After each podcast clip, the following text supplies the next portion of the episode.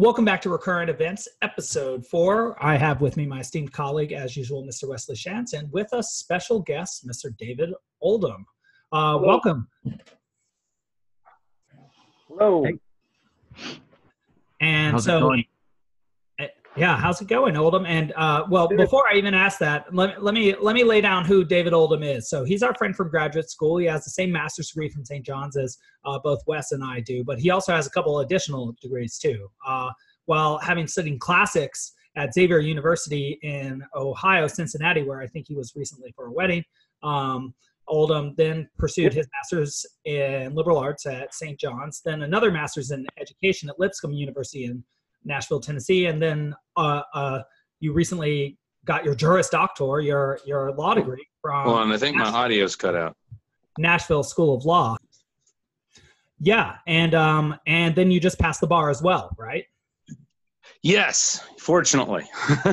Yeah, yeah, I remember being there over the summer and you being sweating it some, but I think it's the sort of test that probably it's best to sweat from what I hear. But during all this if you're not sweating, you're. yeah, it's definitely one of the ones. If you're if you're not worried about it, then you're in trouble. but you know, I think the most interesting thing about this, uh, Mr. Oldham, uh, Esquire, is that, um, or Sir Oldham, I guess you are now. You really earned the title. Is uh, that you've been working the whole time? You've been a teacher the entire time. You've been doing all of your graduate work. Isn't that so? You've uh, during your master's Yeah. John's education, and so I know that we wanted to ask you a little bit about your current teaching situation, but I, I guess I might Definitely. ask, ask you what's that been like? You know, teaching, working the whole time that you were pursuing higher education, and you know, why were you pursuing higher education if you already had a teaching job? And Yeah, you know, what what led you to this? yeah. That's that's that's an excellent question, um, and it's definitely one that's uh, sort of like bled into all of my classes over the last. oh gosh, since when did I start at St. John's? 2012. um, why you know why continue with school while I'm still teaching or already teaching and have a job? And I guess, um, it, well, I guess the, the nature of it was that it was obviously uh, relatively difficult. Um, the just the time, the sheer amount of time getting up at you know five thirty or so and going to class till ten o'clock a few days a week, and then the workload. Um, but I I think to be quite honest, like um, even though it was uh, difficult, it, it benefited me. I mean, obviously, like you both are very familiar with uh, the benefit of um, the nature of St. John's. Um, I think we're all better teachers because of the experience we had there and because of um, sort of what that ingrained in our nature. And I think even though law school at night was very difficult, it was very beneficial as well to feel, you know, what it's like to still be a student because as I'm teaching Latin or you know philosophy or whatever um, you know knowing what it's like to be going through the struggle as well allowed me to connect better with my students. Did they look up to you more when they know that you're also, you know, studying and working hard um, in the same kind of way that they are?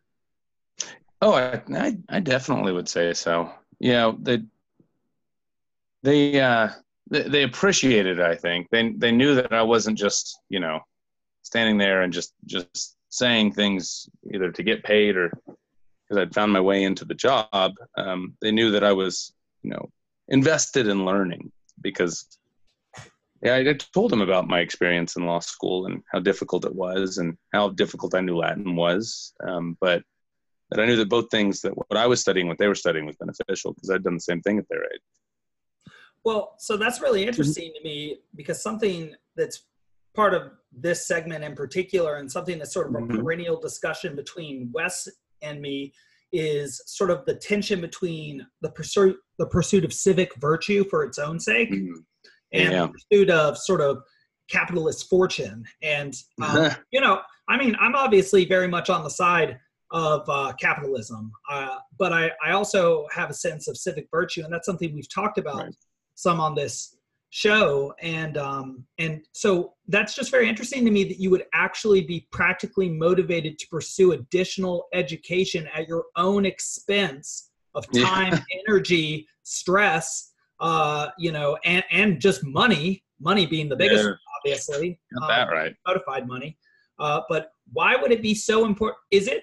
Are you actually saying that it was so important to you to have credibility or to be a role model to these kids that you put yourself through additional personal, financial, temporal, uh, you know, stress? Mm. Yeah, hardship. yeah. and I I think even more so than than the law degree, I think that goes back to the St. John's. I I I'll never forget being a senior in undergrad and talking with the professor of philosophy who'd who'd gone to St. John's, and I was there. I was a you know ma- majoring in Greek Latin philosophy, and I talked to him about being interested in the school, and he said, "Well, you got to ask your oneself or yourself one question: um, Do you do you feel done learning?" And I said, "Well, heck no." And he said, "Well, then you definitely need to consider going to St. John's." And I think that's you know the sort of intention with which we all went to that school, and and very much what makes us whatever we are of good teachers. That it, it takes that sort of inclination, um, if that makes sense. I think I'm following that. Like, what I felt strongly studying things at St. John's was my own ignorance. Like, maybe Mm. for the first time, that really came home to me as I would sit there and open my mouth to say something and realize halfway through what I was saying that I had no idea what I was talking about.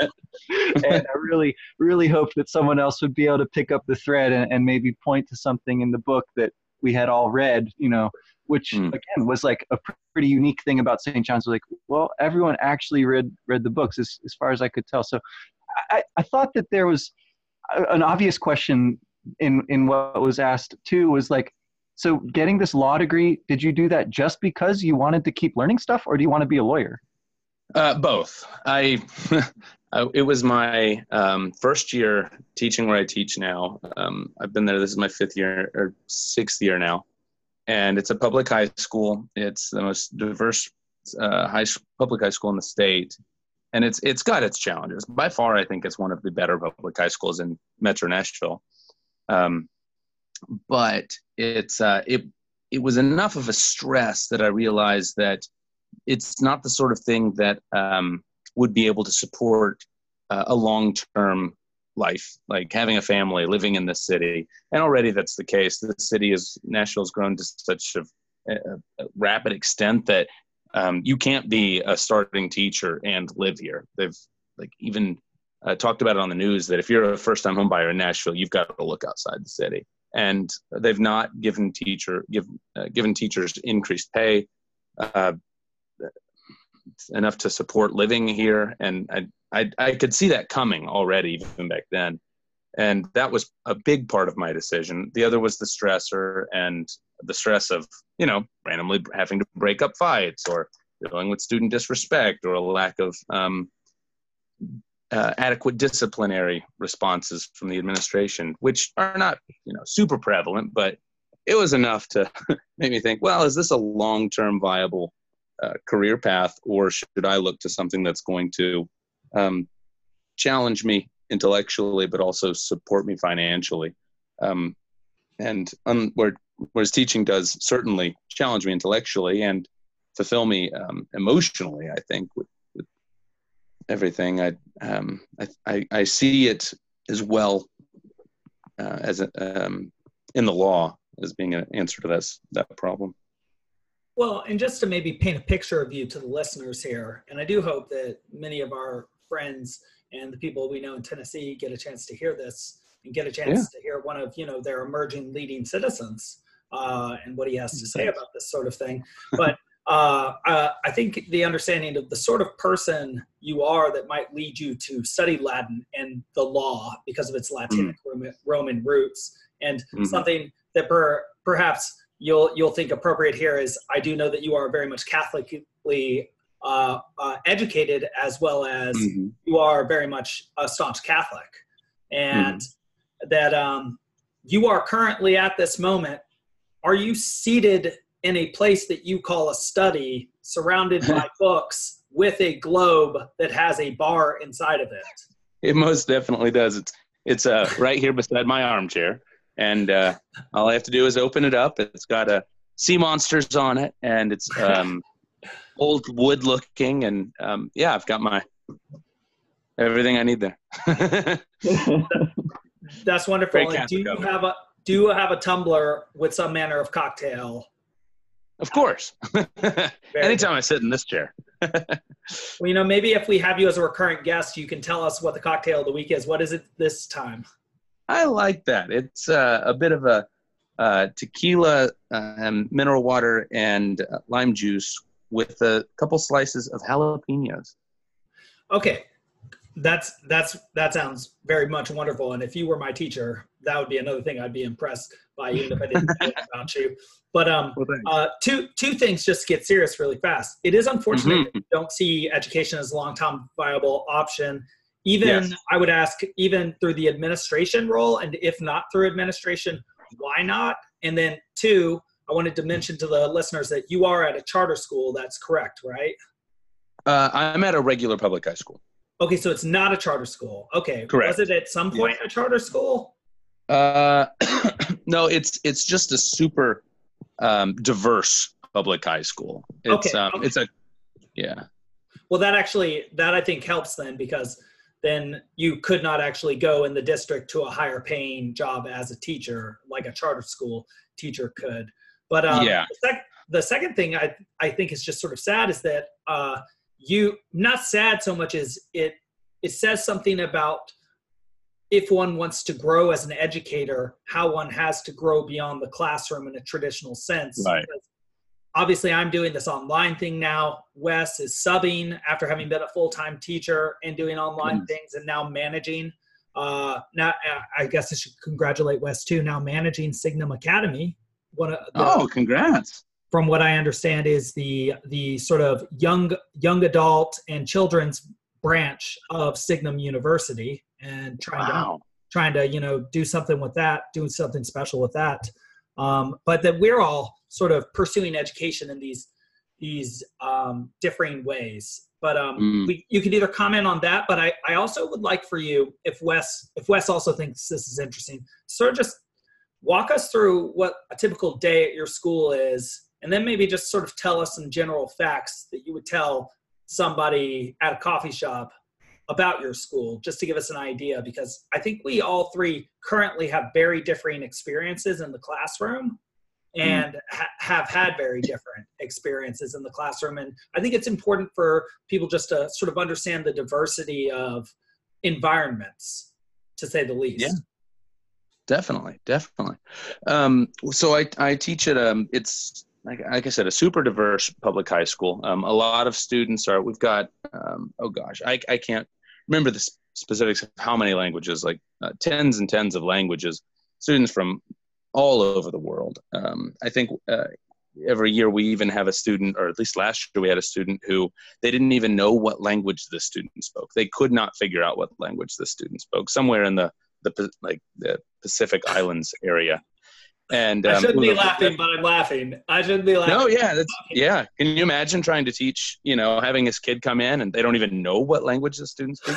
and so we've got kids who, you know, who go to Vanderbilt every year. We've got kids who barely speak English, and I've got, you know, these students in my some not in my Latin classes certainly, but in perhaps like my um, world religion class or my philosophy class, and I'm responsible for uh, tiering my or structuring my learning to uh, benefit not only the Vanderbilt uh, um, aspiring students, but also these students who barely speak English. Um, so it's definitely got a challenge. But as far as um, how that fits into my day, I teach. So on one day, I'll teach. We're on an A B schedule um, and 90 minute classes, and we've got about 2,000 right under 2,000 students. Uh, we're in an area of Nashville that's kind of in between uh, the super wealthy part of Brentwood and um, a, a, a, more of a, a, developing part, I guess, uh, where a lot of the immigrant population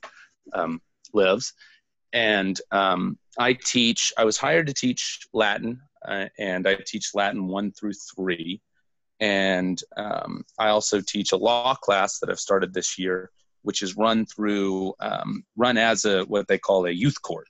So it's a part of the juvenile court system, and these students go through a training at the beginning of the year and um, they are they basically uh, if an individual at this high school where i teach gets in trouble they get picked up by the police or something um, the juvenile court offers them if it's perhaps a misdemeanor a small offense to go through the uh, youth court program so they'll get tried by the, their peers which are the students in my class they'll have student attorneys we basically run a sentencing hearing which is basically a trial we have attorneys come in act as a judge and um, advisors for the prosecution and defense, and they sentence their fellow student to um, a repercussion, which is like um, volunteer hours or whatever. Um, so it's it's part of the restorative practice pursuit in the um, juvenile court. Uh, so that's that's one one of the classes that I teach, and then I also teach um, a world religion class, which our current principal had me write a couple years ago, and be, part of the purpose for which was to encourage dialogue amongst our students, um, being so diverse. And then I also teach two segments of uh, philosophy, which is kind of a general history of philosophy, which is also a class that I wrote uh, for our high school for Metro.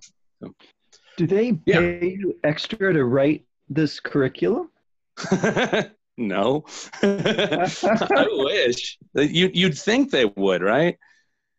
Um, I had to. I asked you know, it. Yeah. I asked it optimistically, but I didn't really think they would. Sorry. Right. No, right, yeah.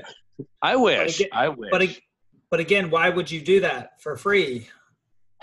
I, so that I could teach it. It wasn't yeah. there, and I kept telling the principals I want to teach philosophy, and uh, they um, they said, "All right, you write it, you propose it, we'll send it in. If they approve it, then we'll let you teach it." And so they you approved it. yeah you do all the yeah. work and you can do the work. Yeah, uh, exactly. which I don't say cynically. I just think that that's such prima facie evidence of the fact of civic virtue and its mm. importance mm. in mm. in our schools. Because I mean, this is very conceptual the things you're saying, but please, why don't you tell me how many people are in your class and your classes, and and do they have cell phones out? and oh, uh, how many and what is what is it like managing your classes and maybe you can yeah. just get a story about that and you said you even talked about breaking up fights oh yeah so i kind of yeah. want to know a little bit about those parts of your day and how prevalent sure. those are as well yeah yeah um, so uh, i start when i started teaching i had all classes about 35 kids a class um, it, it would start in the year with maybe 36 37 but they'd whittle that down to 35 somehow.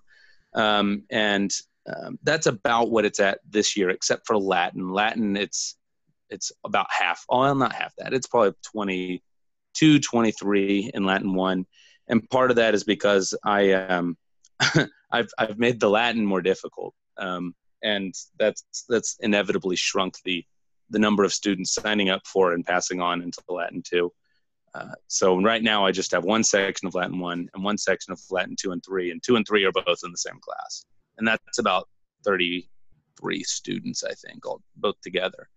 My other classes, though, tend to be about 35 students, um, maybe one or two less because it's rare to have a full class there. Usually, one or stu- two students is missing per class for various reasons. Um, but uh, it's uh, that's just part of the nature of the game. They've our our school has been on a push to lower the number of students in sort of STEM classes, but that means that the uh, all of the other classes get uh, more students. So I I being you know the philosophy and world uh, religions teacher and whatnot get all of those extras. Uh, but I take it, and, and as far as cell phones, it's a oh, it's a constant struggle. It's just it's constant. I mean, the repercussions are you can, you know, you tell the student to put it away, and if they respect you, they will. Which usually my students put it away, but then it's back out five minutes later. And the the problem with uh, like fighting it strongly is that you have to write a student up. You try to take it up. Sometimes they'll refuse to give it to you. Then that becomes a dispute, and it really is more of a hassle than it's worth. It's a lot easier to just let a student be distracted and fail the class than it is to take you know 10 or 20 minutes away from every class to I argue with them uh, uh, at the um, detriment to everyone else's education. So it's 10 or really 20 a, minutes? Really? 10 I mean, or 20? It it can be. Uh, we had a we had a teacher. It was either last year or the year before, and he quit three days in because he told a, uh, an individual to put their phone away, and they just started cursing him out, and he he just immediately quit. Um, which is you know not any situation that I've ever been in, but um, it's it's more of a pick your battles kind of thing, and um, I I find it a lot easier to just say, hey, listen, um, I I'll tell you to put it away once or twice, but in the end, the students who have their phones out fail, and they they've learned that by by the end of the first semester. All right, so fighting. This happens ah. in class or in the hall or after school. I mean, what, what's going on with? Uh, I can understand yeah. the phones thing, but but like, uh, is the fighting a regular thing or? or? Um, I'll, I'll hear about them. I've broken up at least one fight every year, except for not that not yet this year. Cross cross your fingers. Knock on wood. Um, Crossed. Last year we had a bit of a. Uh, from my understanding, it was a, a, a gang related fight um, between, I believe, a um, well, two different racial groups, and um, they were all freshmen though, so it was more like a like they were trying to be in the gangs. Anyway, it was it was serious enough for us, our school to go on lockdown. But it's interesting because the teachers rushed in, like we all heard it, and we all just right, ran right toward it. We made a, a human chain. we didn't talk it out. We just we just naturally jumped together and separated the students, and uh, um, then they went on lockdown for a, an hour and a half or so. Um, well, I just want to understand that behavior a little bit. So you put yourself yeah. physical harm's way just to keep them from harming each other and their futures. Yeah, it wasn't very smart. we just did yeah, it. we didn't. Yeah, but maybe it was. You know, it's yeah. like you were protecting the future by making. That yeah. Yeah, like that I like that natural. way of looking at it. Yeah. Well, it's like it was natural to all of you. Like it wasn't even a mm-hmm. question you said. Like you just, it's not like you received training to create a human shield. No. It's like it would not be legal to require that of you. Yeah. Oh, not at all. Right. Yeah. Um, yeah, it's it's very interesting how in that moment when you're uh, you kind of go into that. Well, you definitely go into that fight or flight. Um, my my first fight, I broke up. I've and like I said, I've, I've broken up about one or two every year. And my first one was I was going to to lunch and uh, saw it down the hallway, and I kind of looked over, and there was another young teacher, a little bit bigger and taller than me, but um, about my age. And he said, "All right, let's do it." And we just ran right into it. Both grabbed a student and pulled him back. And you know when you're grabbing a uh, you know, a teenager, 17 or 18, they're pretty tall, pretty big, and it takes all the energy you got to just hold them back. Um, but it's and it's always for various reasons. A lot of times it's uh, girls or boys or um, can be uh, gang related or turf related or whatever. But it's it's always something different, but it's always kind of the same. Two two things about that when you engage, do you always say, hey, hey, hey, first, hey, three times? And B, is it exciting to break up? Yeah, it's, I mean, it's, it's, it's not like a, it's, it's exciting insofar as like, um, scary news is exciting. Like it's, it gets your heart going. It's, it's not something that you look forward to. Um, but it's, it's, uh, it definitely get, grabs your attention. Uh, it's also something you, you don't that, forget without a doubt yeah. Every every single one i remember very vividly. Um, but it's it's uh, it's always worrisome. what's it like with the students afterwards? Has it ever been with a student that you've had? Do you talk to them afterwards? Do you ever see them again? What's it what is it like interacting with somebody that you've had to mm. you know, restrain before? Yeah that's um it's never been with uh, the only i came close to having two students start to fight in one of my classes um, and that was something that I just uh, very quickly nipped in the bud. Um, so it never, it didn't go to, you know, it didn't reach the level of fisticuffs. but um, uh, it's yeah. So I've never had to deal with the the full aftermath because it's only really been with students who I've not had in my classes. Fortunately. Um, that may also speak to you know you as a teacher uh, but Wes, sorry. Maybe so. I hope so. yeah, yeah. Well, you mentioned a little earlier about the uh, restorative practices, which yes, I think is is pretty much nationwide. Is the sense I get right. that um, yeah. states are all trying to reduce suspensions because that's Right. that's bad for them and Yeah. uh, bad for the students being out of school right so um, Yeah. what, what do the restorative practices look like there is it kind of a, a script that you're supposed to sort of follow That's as you talk to students about issues Yeah, yeah. Um, we've had a big push lately for the um, uh, the I can't remember they call it something like along lines of like a justice circle, and that we actually have an uh, I don't think he's an administrator, but a, a, person who's responsible for meeting with students who have started to have issues like that, and the students can voluntarily just say, hey, listen, can I go talk to this guy and they meet together in a particular place in the school and try to discuss it. But we've also got this other thing that's um, we uh, I think it's during third period um, every couple days, and we just have a sort of uh, circle discussion with whatever third period class it is, and that is solely focused on um, developing uh, just communication skills, talking about things that are going on in the students' lives, and that that occurs in every single class, um, which is you know also a pretty positive benefit, and it might speak to um, uh, sort of why I, maybe why I haven't had so many fights in my, or any in my classes is because I I sort of have that um, uh, that built into my classes in a way um, because I, I run it along the lines of sort of that St. John's approach of let's sit here and discuss ideas and I encourage the students to bring their personal um, uh, experiences into it if they feel comfortable doing so. So it sort of creates that environment of the uh, the justice circle, if if that's the appropriate name for it. yeah that seems cool and the kids actually buy into that Some of them do. Some of them just want to get on their phones, um, and some of them, you know, are sleepy and put their heads down. Um, but I've also found that the kids who do that don't always do that.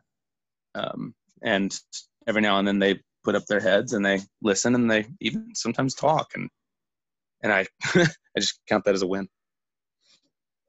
Oh, definitely. I I think it would have been really hard for me as a student to um, take that sort of thing seriously. I think because I, I was never I never wanted to like be demonstrably interested in anything that was done, in, uh, except possibly like a book that I was reading. You know, like I was very Mm. antisocial in that way, and and so social socializing um, that was like required by school, whether it be group projects or um, class discussions or anything like that, I, I just like checked out pretty much. Um, Mm. you know, just just just because. Um, but like, so how how can you? I guess how can you um, try to develop um, like a better a better kind of culture at the school? Is it sort of has it changed over the years that you've been there? Have you seen it get better, get worse uh, overall? And, and what kind of kind of steps can you take? And, and I don't know, maybe this is something that um, you know individual teachers have have only so much to do with, and maybe it is more of a at the administrative level or, or you know the policy level, even if you're you know going into law, going into policy potentially. Uh, Yeah. what, what kinds of thoughts do you have about that? So actually, um, we had a PD on Monday, and that's it was something that we kind of was brought up, and something that I've actually have been thinking about the last couple days. And I'll talk about how my Latin class has changed, because I think it sort of provides an answer to that question, um, or maybe, or you know, at least some insight.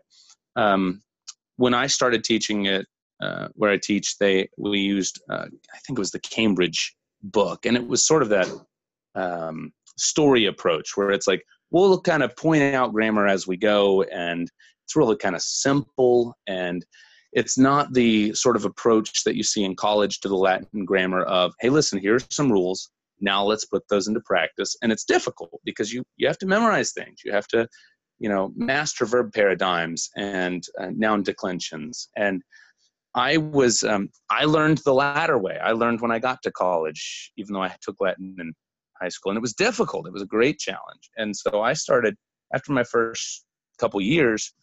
I um, uh, found out a way to get a copy of the Wheelock's textbook and um, started teaching the way I learned, which was a little more rigorous.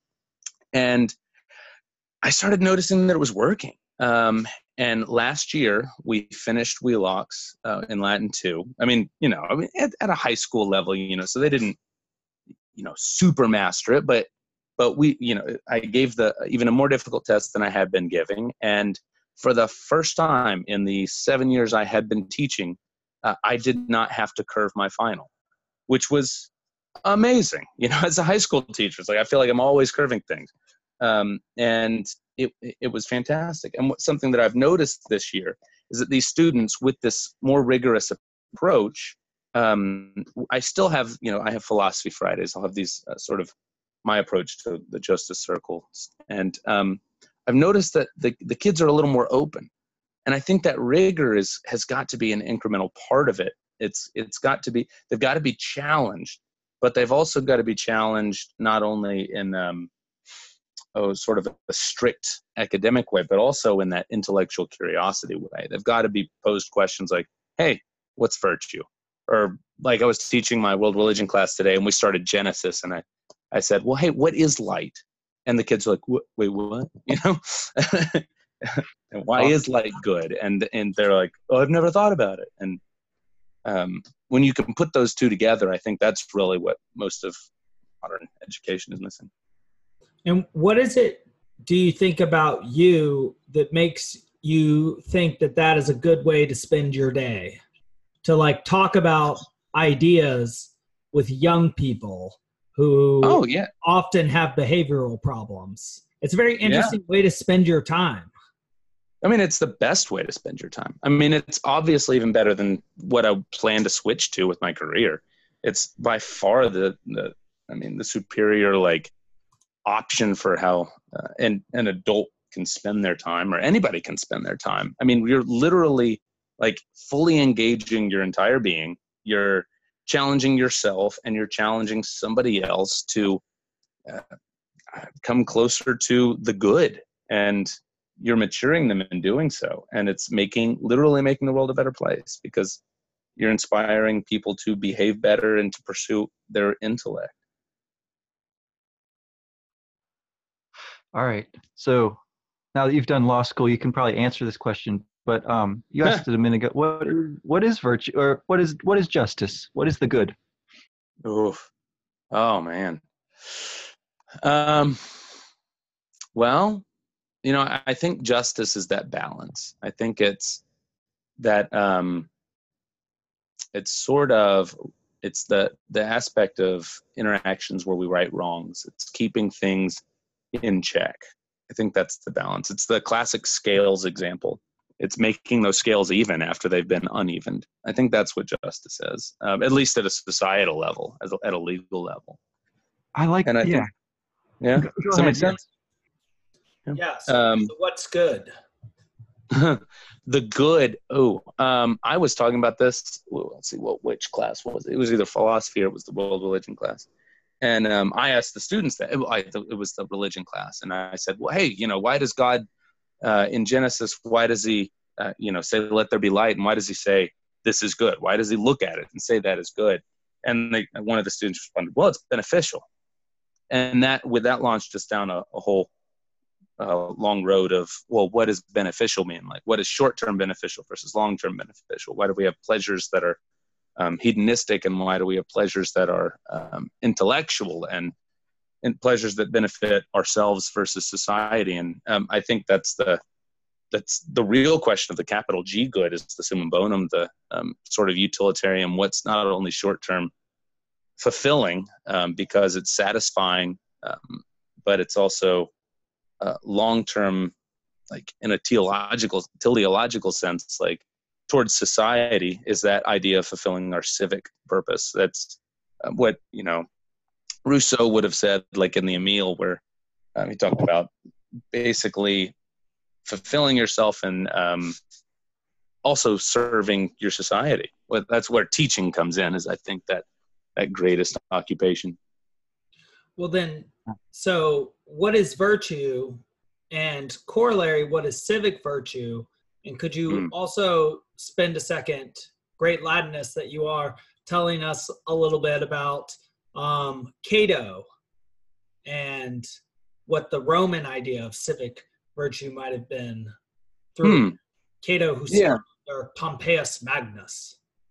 Yeah. Um, well, uh, I I definitely think that we have a different concept of virtue today than we than the Romans did, um, and that comes from the difference in the natures of our society. Obviously, uh, for the Romans, uh, for Cato, you, you, had to virtue was very much more of a um, a building up your name. Uh, but I think that was beneficial at the time because if you were building up your name, you were fulfilling your role as a Roman, um, and you were, you know, the as the pater familias, you were um, uh, supporting your household. You were um, ideally becoming, you say, a, a, well, first a soldier, then a senator. You were um, but that not only benefited you in getting your name out and building yourself a name, uh, it honored your family and it provided for your family and it provided for the city, the um, uh, res publica, you know, where we get our word republic.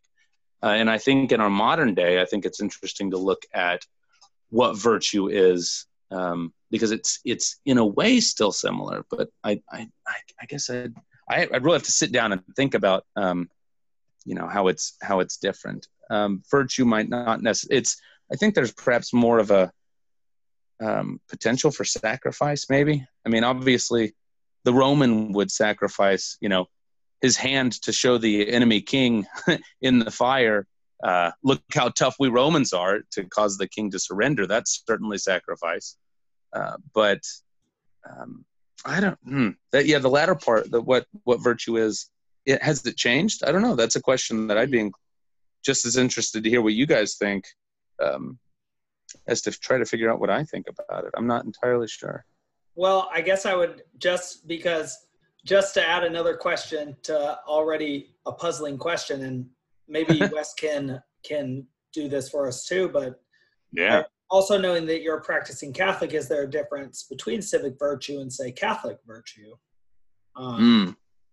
Um, but also, yeah, Wes, what do you think about virtue? What were you thinking about that question? I'm pretty interested. No, yeah, I well, I asked, I asked to uh, mostly to um, to try to sort of practice a little bit of this uh, this philosophical approach, and um, I know it's it's a bit different when you have a room full of 30 or 20 or however many students, um, but I think that the the process of sort of this dialogue is a major part of any uh, possible answer to that question. Like that, that seems to me to be uh, not just a means to the end, but but something a lot like the end itself. Um, that that could just be my bias as again, like somebody who likes to do this sort of thing. Uh, but I, I'd say, you know, to even begin to answer these questions, you have to know a lot about history too, right? So um, the teaching of history is something that we haven't really talked about yet. Uh, we, have touched on a, a, bit about your, your other classes. Um, but, you know, to have that kind of perspective on um, virtue as something which in some ways stays the same, right? There is something there that we can mm-hmm. identify, and yet in some ways shifts over time, right? The, the society, the culture, uh, the language perhaps all have a part to play in that. And whether there's progress or just you know differences that we can appreciate and sort of better understand ourselves through the lens of those differences um, you know either way you, you've got to study and you've got to take the time to um, to really look at uh, a lot of different historical sources to to to get a sense or like a, a, a way of beginning to ask and answer these kinds of questions and mm-hmm. so i mean i know that the religious side of it you know is, is is probably very important to a lot of your students as well and and maybe that complicates things a bit when you when you're talking about different religions and, and striving to be um, you know fair and in, in, in, addressing ones that you know well personally versus ones that you don't know as well personally but only through mm-hmm. sort of study and such but um but i think you know everybody especially if they're at a young age um, and sort of going through a lot of things, everybody is concerned about uh, answering these questions. Maybe not like articulating the answers, but but living them out. You know, and and I feel like that aspect of of history, of philosophy, of language is is much too often uh, neglected, right? And so, you know, the the lived out aspect of virtue is the much more important answer than the the articulated, formulated, uh, polished rhetorical uh, delivery of an answer. As much as I've you know, tried to give one. I completely agree. And Aristotle straight up says that in the Ethics, where he says it's much more important to practice virtue rather than to talk philosophically uh, about it. But that that also makes me wonder, and I hope I don't lose my thought talking about Aristotle there. um, uh, I, I, probably will. The last bit that you just said, uh, the religious element, and given even-handed bit, and civic virtue. Oh no, I've lost it, Wes. I had this great connection. Um, uh, it's all good. What was the last right. thing you said? Just one more time. It might just pop back into my head. I'm. I, I don't know. I mean, I I was trying to kind of open up that body. Yeah. Yeah, I was trying to open up that question a little bit more, and and especially with ref, with reference to kids' understanding of history. Like that's yeah. that's a place that I I find I find that such a difficult subject to teach in an engaging way. Um, Okay. In, yes. in, a, in a way that's that gonna hold their attention. Um, yeah. And and okay, so I know exactly what I was going to say now, um, because I've been listening to this terrible book called *Sapiens*, which is very popular now, with an author whose name um, doesn't immediately come to mind, but it's very difficult to say. But he has some good prehistory and some good facts in there. It's uh, Yuval Noah Harari. I've got it on my desk yeah, right here. Yeah, and well, the one of the major problems with his book, besides the fact that his thesis is terrible, um, is that he sort of ascribes that sort of um, history just happens uh, idea to history. Like, oh well, history just happened mm-hmm. this way accidentally, as if as if history is not actually the choices and conscious actions of humans. It's like mm. no, History does not happen by accident. History is made by people who make choices. In fact, that is how human hmm. life moves. So I think one of the problems with how we teach history is that we don't ascribe virtue to it and excellence. We don't recognize the great choices made by people, mm. even though obviously history recognizes that, which is hmm. Uh, not history, but rather the choices of those who embody and maintain the history right? We as educators are constantly choosing what we are going to reanimate in our classrooms and bring back up. It doesn't just happen. Nothing just happens with us except for certain natural uh, and stellar facts, right? And so, uh, to your point about uh, it being more important to embody excellence than to speak loftily about it, Wes, I take that entirely and think that history should be taught in a more uh, psychologically rigorous and um, teleologically informed way that people mm. are always striving towards a better future. And i mean something about that book sapiens is it actually literally said and i just have to blast it here uh, that there are no measures by which you can judge human well-being increasing over the course of history and that's such a joke that I'm barely even going to think about it.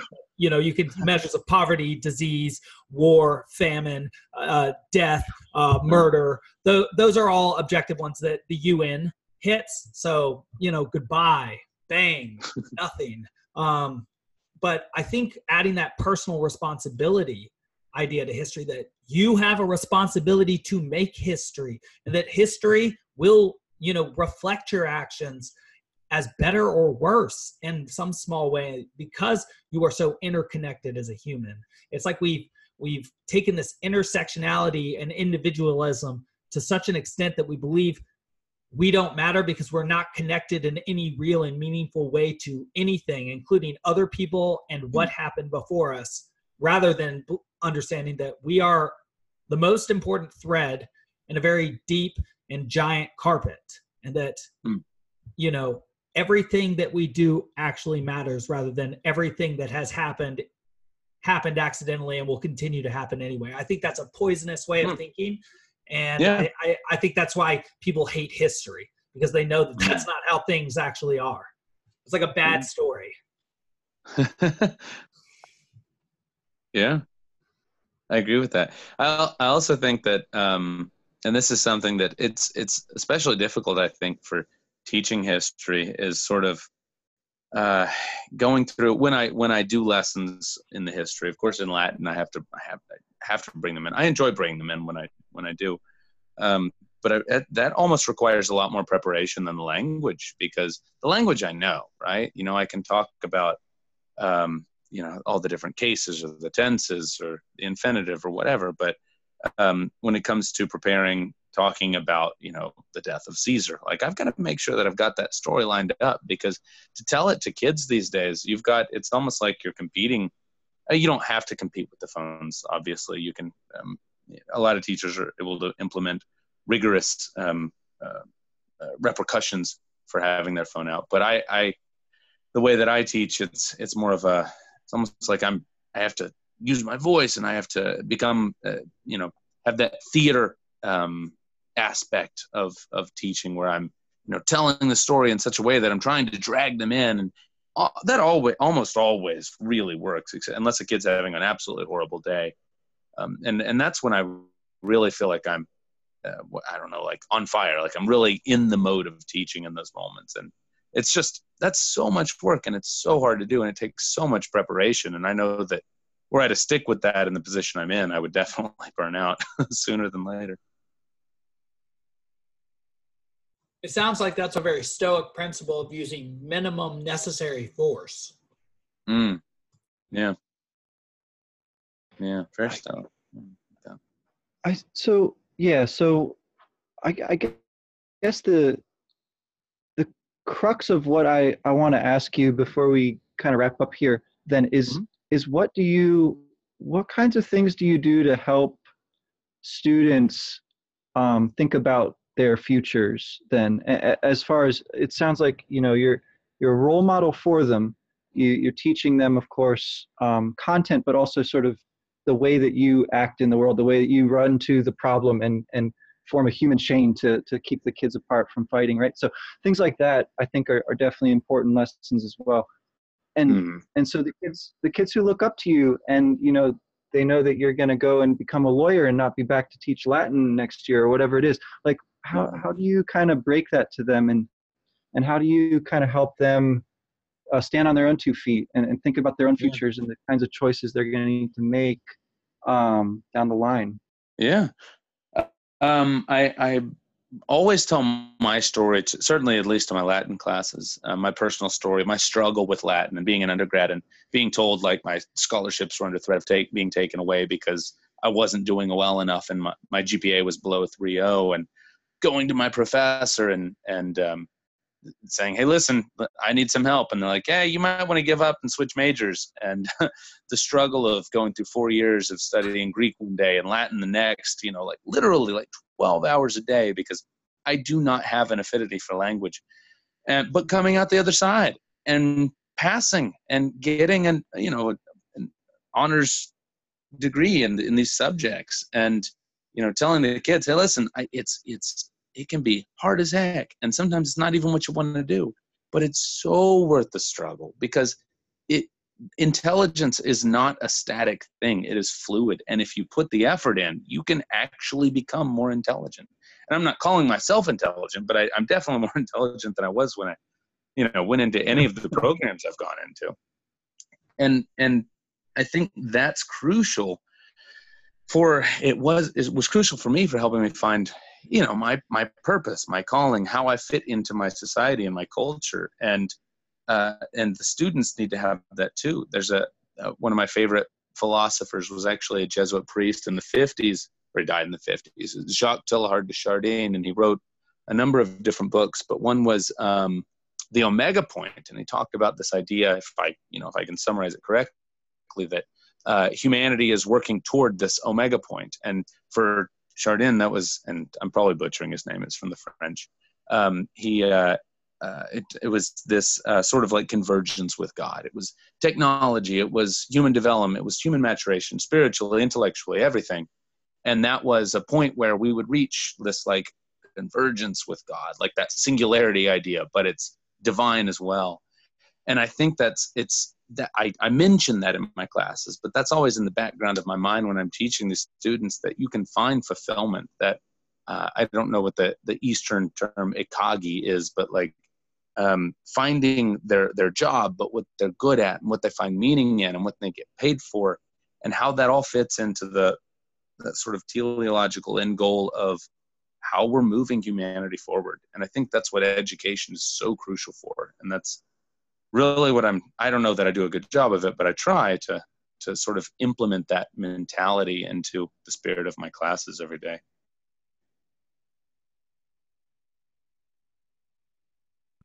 Gosh, thanks so much for your time, David. Um, Yeah. Alex, do, you have, do you have any final thoughts or questions, or call Well- this one good for?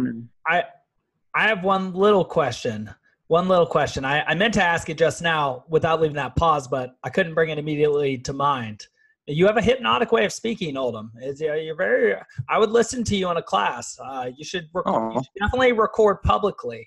Um, Thanks. but um, you you said something about knowing what your place is in the world. Mm. And so we sort of started that question, but didn't finish it. But what is your place in the world? Teacher or lawyer? Gosh. Uh, uh, ideally, I'd teach law school. um, All right, so rising to the teaching aspect in whatever it is you do, yeah, yeah, definitely, definitely. as if I- I- teaching is the highest calling.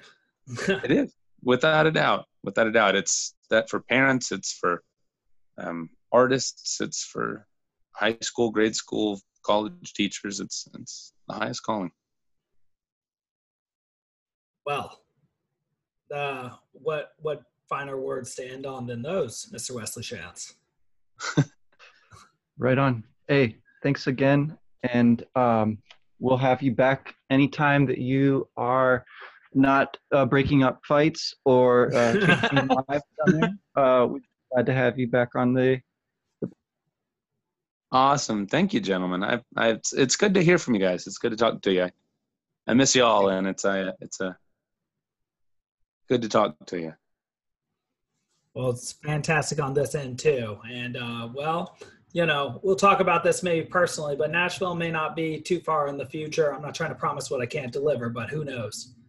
dude anytime we well it, i'll be here and uh be awesome awesome to have you you too wes All right, I'll take. I'll I'll, I'll put it into my my very busy schedule here. But yeah, yeah, when I can make it, I'll be down.